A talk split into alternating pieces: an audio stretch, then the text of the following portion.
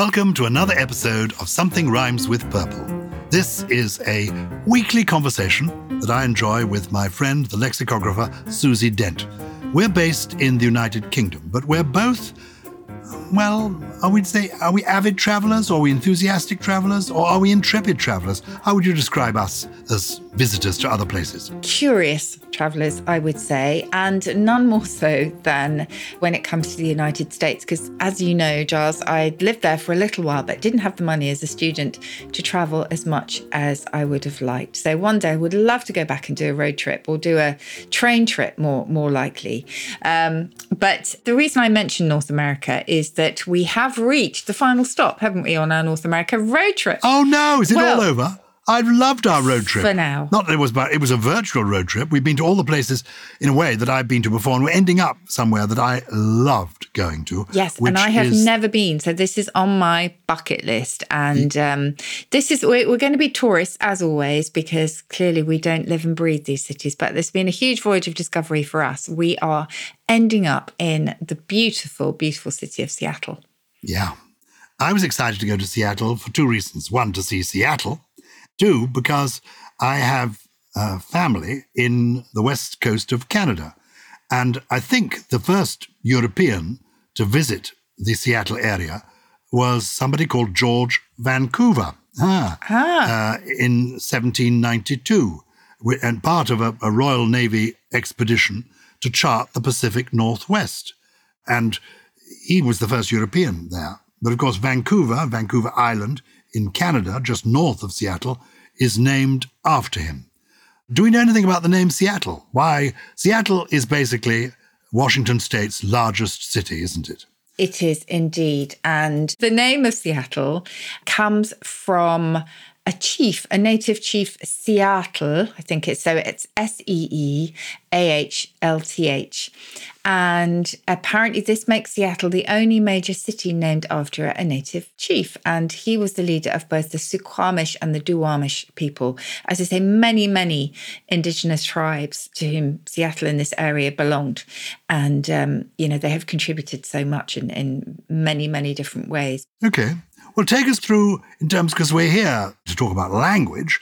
I said it was in the Pacific Northwest. You probably do know why it's called the Pacific Ocean. Yes, I do know why it's called the Pacific Ocean, and it's actually quite lovely. So, when distinctions began to be made between different bodies of water in the world, you know, in the age of exploration, naming was often inspired by either cultural inspirations or impulses or personal ones. So the Indian Ocean is obviously is topographical.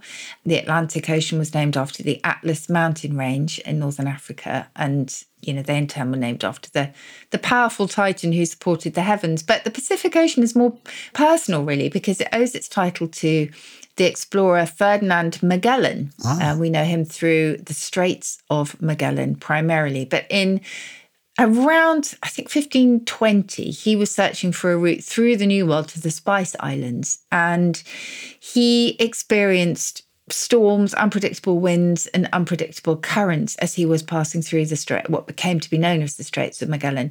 And then they came into the open waters of what was known at the time, I think, as the Sea of the South. And Magellan's crossing of the ocean was it was long, but he was struck by the calmness of the sea, its serenity, and so he led it led him to name it Mar Pacifico, which means the tranquil sea, which is gorgeous. So that Pacific looks back to the Latin pax, meaning peace, because he saw it as being calm and unruffled compared with the straits that he had travelled through. So rather beautiful, really. Well, I love that. I ought to explain to people that when I visited it was a long time ago. I mean, more than, well, nearly 60 years ago that mm. I first went to Seattle. So it was before this tech hub that we're going to talk about in a moment. And I remember when I first went there, which is literally, you know, virtually some people more than their lifetimes ago, they were still talking about it being a timber town. Uh, they uh-huh. were still uh-huh. talking. I mean, literally, they were talking about the great. Uh, they were talking about the gold rush. I mean, there were people who almost could remember the gold rush when I was there. There was certainly, I met a man who remembered the great, the famous fire. There was a famous fire in Seattle towards the end of the 19th century, which destroyed these, the central business district, which was amazing. And I also, it's interesting was, you mentioned that. Sorry, can I just Yes. just Yeah, interpolate there that actually um, you talked about the timber industry. It was in Seattle, I think, that we first got the metaphor skid row. Um, Exactly. But actually, it was originally something very literal. It was because this area in Seattle was, you know, surrounded by sawmills um, and steep hills that led to these sawmills, and logs were skidded down the hills. But because it was an impoverished area and uh, lots of sort of taverns and brothels, I think, grew up around it, I think. Being on Skid Row meant that you didn't have many pennies in your pockets. I think it was in Seattle that that started. I know it was in Seattle that was started. Okay. You've just stolen my best story. Oh, I'm so sorry. I'm it so doesn't sorry. matter at all. Um, but but you're right. I mean, the the first big boom in Seattle was to do with timber, the lumber industry, and I've actually been to the original Skid Row with a descendant of the person whose name who, who actually owned the sawmill. The street was known as Yesler Way, Y E S L E R. Ah, Henry Yesler owned a sawmill.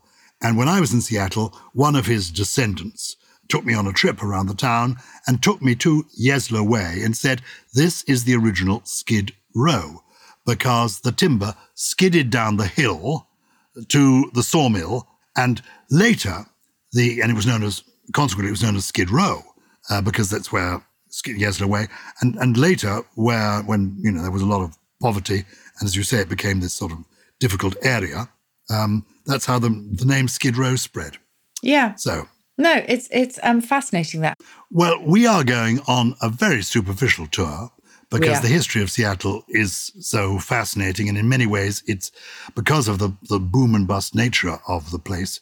It's seen timber. Well, I say before that, it saw elements of the gold rush. It's seen Mm-hmm. timber. Later, it became the headquarters of Boeing. So much going on there. It is now perceived as a tech hub, Yes. headquarters of, I think, Amazon, Microsoft. Am I right? Yes, We're here to talk about words. Where do the words Microsoft and Amazon come from? Microsoft, because at the time of its establishment, it was all about microprocessors. Remember those and software. So it's it's a blend of those. And Amazon, I think we have talked about before when we were discussing the etymology of brand names. So Amazon, Jeff Bezos initially dubbed it Cadabra, as in abracadabra. Oh. But someone misheard it apparently as cadaver. and so he decided to move it to uh, move its name to the enormous river in South America. Very good.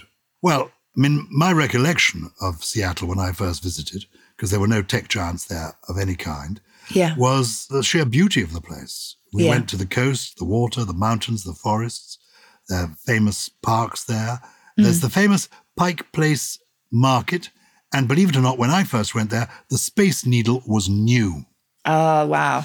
Do you know anything And about how was Pike? that? Did you go up it? Yes, of course I went up it. Everybody did. It was like going up the Eiffel Tower or the Empire State Building. Um, yeah, had to be done. Do you know anything about Pike Place Market? I do only because I've never been there, as I say, because I have read up about it. So it's apparently one of the oldest continually running markets in the country. Opened in 1907, has many, many visitors each month, and it's named for its central street, which is Pike Place, in turn named after John Pike, who was the architect and builder of Washington Territorial University, and that's now the metropolitan tract of downtown Seattle. Uh, but tell me about the Space Needle. The Space Needle. The Space Needle, for many people, defines Seattle. It's the one thing in the landscape that people know. If you watch, as I do, I rewatch the television series Frasier, which may be coming back, though set in a different city, oh. alas. Uh, in the opening credits, there is the Space Needle. It's an observation tower in Seattle. It's the icon of the city. It's the Seattle landmark. It's located in the lower Queen Anne neighborhood. It was built in the Seattle Center for the 1962 World's Fair, which drew over 2.3 million visitors. Wow. I first visited in about 65, 66, 67. To picture it, it's, it's on a huge metal poles, kind of like an enormous pole in the middle of nowhere. And then on the top is a circular, like a spaceship that's Yeah. landed on top of it. I think it's 600, more than 600 feet tall, uh, though that's right to the very top. The top floor, which I went to, you can go up to for the observation, is about 500, I think, oh, 518 feet high. You go up to the observation deck. and you can see the skyline of Seattle. You can see over the Olympic, the Cascade Mountains. You can see, well, as far as the eye can see. It's fantastic. Oh, it sounds wonderful. You know, another thing that I associate with Seattle, I have to say, and I think Frasier also would sort of feed into this, is coffee shops. It's a huge, oh, there's a huge coffee culture there, and it's where Starbucks was born, wasn't it? Um, Absolutely. As well as many independents. We all, well, give me before you give me the origin of the word Starbucks, which I think a lot of people will know. Yeah. I don't actually know the origin of coffee. Oh, well, it's a Turkish and an Arabic word, so you would expect something suitably exotic. It came into English in the late 16th century, and uh, obviously it's all about the plant that yields the beans, that yields the coffee. And yes, you mentioned Starbucks. Lots of people will know this, a name taken from a character in Moby Dick. Again, might be an urban myth, uh, but it tells how the founders initially considered naming the company after Ahab's boat, the Pequod, but they changed their mind when they realized that the P element may be less appetizing. Very good. You've stopped having coffee, haven't you? I have, actually. I gave it up about 25 years ago. I had something called acid reflux, and I was told, give up coffee. Not 25 and, years ago, Gyles, because when I first met you, oh. you would always be going in and having at least two espressos. At least. At least. More than but that. that wasn't 25 years ago. Wasn't it? No. Have we known each other only 25 no, years? I think we've known each other Even just before we started this podcast, when you and I gathered oh, I to talk about coffee. it. You were drinking no, coffee. You were. No. No. You absolutely were. Yeah, I would sure? find you. Yes, you were highly addicted to your to your coffees. So anyway, this is relevant to nobody but us. Well, I have to tell you, giving up coffee has been the most was was the most terrifying experience of my life. Oh, the detox. The detox was frightening. Yes. The pains in the Headaches. legs, I Yeah. can't tell you. Do you want to take a quick break and then let's go into the the music of Seattle because Seattle's got a rich music history. I was never into grunge, but I suspect that you were, Susie Dent. Do you ever wonder how celebrities order food? Like, is Sarah Paulson a Diet Coke or a regular Coke girlie? Some peasant coke? No. Or how does Sofia Vergara order a pizza? No, nothing. No tomatoes. I cannot eat tomatoes. Are you cool with mushrooms? Not really. If these are the details you need, and I know you do, I have the podcast for you. I'm Jesse Tyler Ferguson, and on my podcast, Dinners on Me, I take some notable friends of mine out to dinners in Los Angeles and New York City. Listen wherever you get your podcasts. That thing was delicious. We're in Seattle. Well, we're not actually in Seattle. Um, Susie Dent has never been Which been. we were. And I, I went so many years ago. I loved it. It really is beautiful. And for me, the big excitement was the Space Needle, going up that Space Needle. This was years before Starbucks had made Seattle even more famous. Boeing was then the big company in Seattle making all those airplanes. But it had, I think, a rich music history. But I'm not familiar with that because, as you know, words are my music. Uh, I think grunge and various alternative rock genres have an association with Seattle.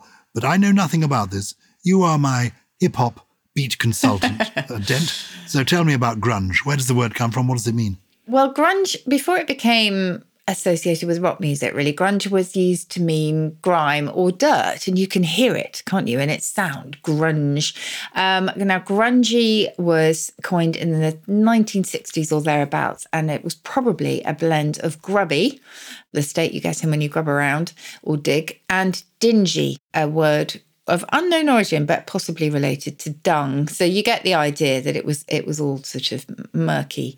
And then in the 1990s, grunge became the term, the term for a style of rock music. And the idea is that the guitar is played raucously as a sort of lazy vocal style as well. But it's just sort of getting down and dirty really it's it's just raw and i think um, seattle definitely has a rich history when it comes to alternative rock genres as well as grunge. And Nirvana, you will remember one of the just this beautiful word, great, great name for a band. It, it's the transcendent state, isn't it? Where the sense of self is released and it's the final goal of Buddhism. So it's an ideal or idyllic state or place. And for those who don't like Nirvana, I think they probably will not feel that, but uh, but that's where it comes from. Um, and tell me a little bit more about Frasier. Then you mentioned Yes. that's your favourite program. It is my favourite how, programme. How wound up or bound up is that in Seattle? It's totally bound up in Seattle. Um, it won't be in future, but it absolutely is. People are not familiar with this. Let me explain. It is my favorite sitcom, bar none. They made 11 big series of it, I think a total of 264 episodes between about 1993 and 2004. It is extraordinary. It began as a spin off from another Yeah. sitcom called Cheers, and it continues the story of one of the characters from that, a psychiatrist, Frasier Crane, played by a great actor c- called Kelsey Grammer, whose life story is personal life story is pretty fraught with high drama, oh. and he is genius in this. And in the story, he comes back to his hometown of Seattle as a radio show host. He Yeah. reconnects with his father, a guy called Martin, played by an actor called John Mahoney, who has now died, sadly, so he can't be in the revival, who was a retired police officer. Anyway, it's won every award you can guess. I mean, you know, 37 Emmys. Um, it's Yeah. just fantastic. Uh, Yeah. and of course, Seattle is part and parcel of it. The coffee culture is central to it. When Yeah. they're not in the radio studio or in Frasier's apartment, they are in the coffee shop. Coffee shop. And why I love it is because it's all about words. Words to me are what music are to other people. I need to go back to Frasier. It's, it's one of the programs that I need to watch more religiously because I, I sort of dipped in and out of it. But I'm glad it gives you such joy. Do you know what it's time for now, though? Yeah, I tell you what it's time for. It's our correspondence. And I would It like is. to invite people, if anyone's listening to this in Seattle or Washington State, or even across the border in Vancouver, if you're listening in Vancouver, go up to Squamish for a picnic. There's nothing nicer in the world on Vancouver Island. Anyway, if you're in that from that part of the world, please get in touch and tell us what for you Seattle means. We've given you the Eurocentric caricature, um, you know, the Space Needle, coffee, tech, grunge. We want to, we'd like to dig deep into Seattle, and you can help us do that. Get in touch with us. We're purple at somethingelse.com. Purple at somethingelse.com, something without a G. Have people been in touch this week about other things and where they come from? They're always in touch, and we love reading through these things. And uh, we have chosen first out of the bag Sam Prince. Ah. What you got to tell us? Hello, Gyles and Susie. It's Sam here from London, and I've got a question for you about hair. I want to know why does the UK call it a fringe, but the US calls it bangs? Two very different words there, and I've always wondered why that distinction happens. So please let me know. Thank you very much. Oh, I love it. Um, and she, I think the contrast came to her when she was reading a, a Trixie Belden mystery as a preteen uh, that her dad brought back to her from Florida. And then it's resurfaced again when she was watching the latest season of Emily in Paris. Have you been watching Emily in Paris? I haven't, but uh, I, I know of it. Look, you got to get in there with the popular culture, darling. Yes. Yes, I can just imagine you and Michelle watching Emily in Paris. I can love Emily in Paris. There's yeah. a different there's a different frock in every shot. Yes. It's completely fantastic. It's not in the least bit real. I love Sam Prince's name as well. What a great name. Oh, so, it is. good Okay. What's the answer? Yes. So, bangs. Bangs are a modified form of bang tail. And bang tail was the name for the cut of a cow's tail to form a straight ended sort of tassel, if you like. And at some point, I think in the imagination, the fringe, as we would call it, of a, a hairstyle reminded people of this cutting of a cow's tail, so that it was very straight across, if you like. Now, fringe has been in the language for centuries, meaning an ornamental border, so at least since the 15, no, 1400s, I think, and then entered hairdressing parlance, if you like, in the late 1800s. So a fringe of hair, it is again about that sort of, you know, the border, the border of a hair. So you only have to look at somebody with a very straight fringe and you can see that it does literally fringe their face. So that one is is more obvious, but the bang thing is a bit curious until you know that it goes back to bang tail.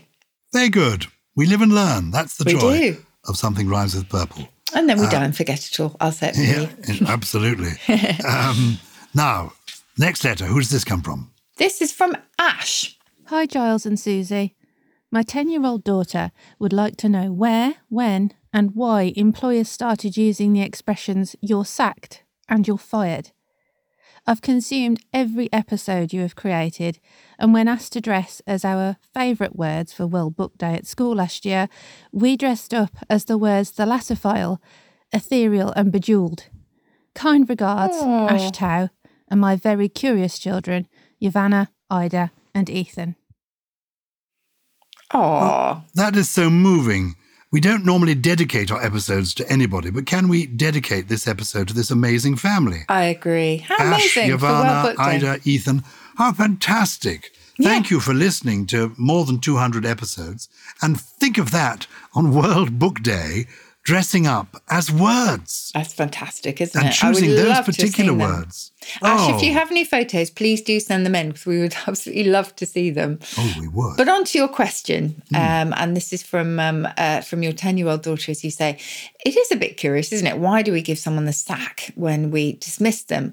Well, the idea is that before the Industrial Revolution, in factories, it was common to have workers who would move from place to place wherever the work was. So they they weren't necessarily permanently attached to one particular factory. They were peripatetic, as we would say. They went from one place to another. And uh, they would carry their own tools and supplies as a result in a sack, and they would take this sack with them wherever they went. And the idea is that they would leave the sack with their employer for safekeeping while they worked in that particular place. But when they left or they were dismissed, they were sacked. In other words, they were given their sack and told to go. So that is simply the idea there, we think, is carrying your tools, um, the tools of the trade in a sack. As for being fired, this is probably a reference to the speed with which a bullet, for example, is fired or discharged from a firearm. When we talk about being discharged from a job, it's the same metaphor. And actually, if you look in the dictionary, you will see a record from 1879 in an American newspaper called the Cincinnati Enquirer, where it talks about professional slang of the time. And it includes fired, banged, and shot out. And it says when a performer is discharged, he's one of the above. So all of those really are about the metaphor of a gun and the speed with which somebody is let go. I remember once when I got a job, I arrived on the first day and I was fired with enthusiasm. Six months later, I was truly fired with enthusiasm by the manager. That's lovely. Well oh, done. It's nice, isn't it? It's a lov- lovely question. And a phrase like hired and fired, the mm. fact that one rhymes with the other, that's nothing to do with, with why fired is so popular because it works so well. Hired and fired. Yes, no, I think that came later. I think that was a, that was a riff on an existing term. Good. Well, if you've got questions that Susie can answer, please get in touch with us. It's purple at somethingelse.com, something without the G. And Susie, we want now to dip into what we're calling your Susie Saurus. This is where you dig into the archives and come up with um, some of your past big hitters, questions you're constantly being asked that wherever you go, people say, oh, Maverick. What is the origin of Maverick? Is it named after someone? Was there a Maverick? What's the answer?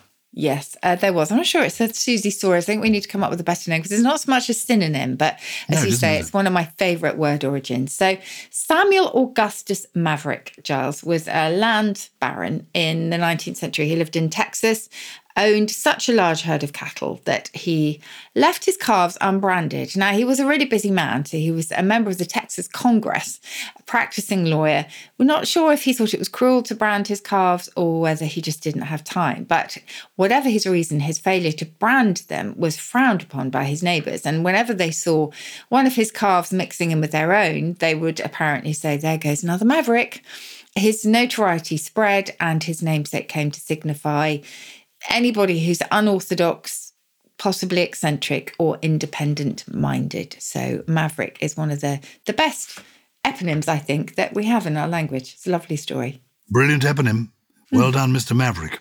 Now it's time for your trio. Three unusual words that you feel would benefit from being noted in my book of new words, or Yes. indeed remembered if I could remember things. Yes, well, I think you'll know the first one a quincunx. Oh, I Careful how you recognise that. Quincunx. It's an arrangement of five things in a square with Ah. one of them in the center. So think of the five on a dice or Yes. a die. Throw a single die, and you will see the arrangement of five things in a sort of square shape with one in the center. That is simply a quincunx. Very good. Uh, I just like it. It sounds quite nice. You might know this one as well. A member for Berkshire. Now, this is nothing to do with the rhyming slang Berkshire Hunt, I can reassure you. Uh, a member for Berkshire is somebody, or it was in Victorian slang, with a loud nagging cough. I guess because they're barking. Maybe it should be a Oh, member for barking. Member for Berkshire. oh, I love that. So he's just a member from Berkshire. I love it. Oh, and actually, there is nothing worse, empathy aside, for somebody who's got a cough that is just continuous. Is that it's just you know So irritating, isn't it? it is. Do you know, Gyles? This is my third offering. Do you know the collective noun for moles? Moles? Garden moles. God, I don't know. A hole of moles. a whole a hill of of moles. moles. No, A tuffuck, a sussex. it is a labour, a labour of moles because A they're toiling silently below the earth. Yeah. Oh, I like that. like that. A Yeah. labour of moles. Yes. I was going to say a tussock of moles. That's quite What is a. What is a tussock? A tussock is, um, isn't it a bit like a hillock?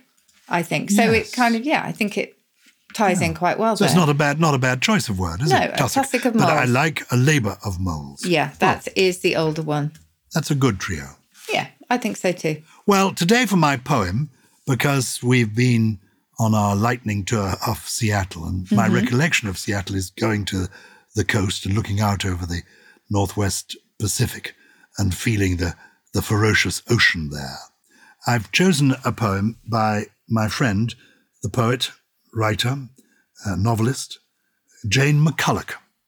And the poem is a short poem called The Sea Was Angry Today. The sea was angry today.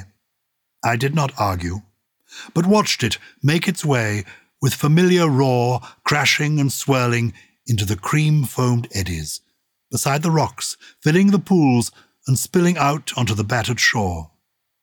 And as I glanced across the sand, I thought of calmer days. A man, two dogs, a stick in hand, and a shimmering, glistening haze. Isn't that beautiful? It's beautiful and very Yeah. evocative. You can picture the scene, can't you?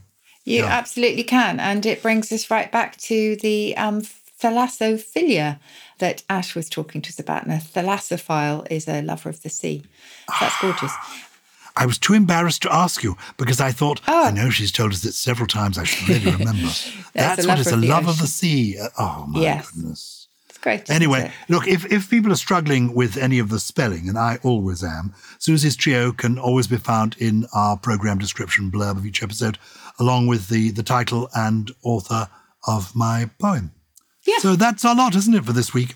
That is our lot. Please do uh, remember to subscribe to us if you would like. We love it when you do, and we love it when you recommend us to friends and family as well. And there is also the Purple Plus Club if you would like a little bit more of me and Gyles, ad free listening, and some extra episodes on words and language and poetry. Which, which, uh, let me put in a little plug for one of the episodes that I know we've done that on our A to Z of Poets about Edward Thomas, because that poem, that sort of nature poem by Jane McCulloch describing a scene, has a slight echo, doesn't it, of the Yeah. great poem Adlestrop by Edward Thomas, which I know we're going to talk about in the Purple Plus Club. Absolutely observing and feeling nature. It's gorgeous.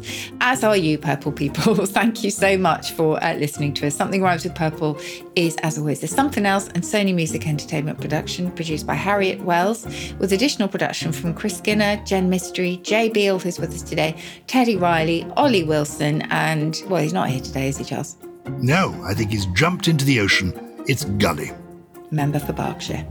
Ha ha! ha!